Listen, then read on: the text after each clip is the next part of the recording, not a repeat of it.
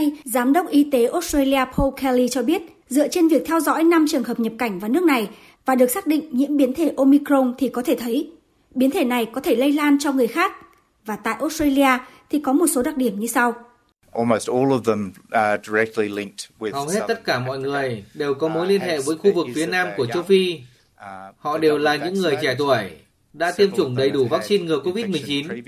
Một số người đã từng bị COVID-19 và đến nay những người này đều có triệu chứng nhẹ hoặc không có triệu chứng bị bệnh.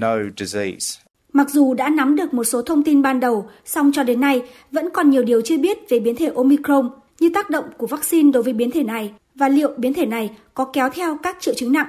Hiện tại, nhóm tư vấn tiêm chủng Australia đang thu thập các thông tin về tác động của vaccine đối với biến thể Omicron trên thế giới trước khi đưa ra lời khuyên chính thức về vấn đề này. Mặc dù hiện nay mới xuất hiện 5 trường hợp nhập cảnh mang biến thể Omicron, song Australia cho rằng dường như không thể ngăn chặn biến thể này xâm nhập mà chỉ có thể làm chậm lại quá trình này. Trước việc xuất hiện biến thể Omicron, vào tối qua, Australia đã quyết định lùi thời điểm mở cửa biên giới quốc tế đối với các sinh viên nước ngoài và người lao động tay nghề cao cho đến ngày 15 tháng 12. Đồng thời, việc mở cửa cho khách du lịch đến từ Hàn Quốc và Nhật Bản cũng được rời đến ngày 15 tháng 12. Việc lùi thời gian mở cửa biên giới quốc tế muộn hơn 2 tuần so với kế hoạch trước đó là để Australia có thêm thời gian thu thập thông tin để hiểu hơn về biến thể Omicron, hiệu quả của vaccine, phạm vi bệnh tật, mức độ lây truyền và các triệu chứng của người bệnh mang biến thể này. Theo kế hoạch, hôm nay, nội các liên bang mở rộng của Australia sẽ nhóm họp để thảo luận về biến thể Omicron và cách thức ứng phó của Australia với biến thể này.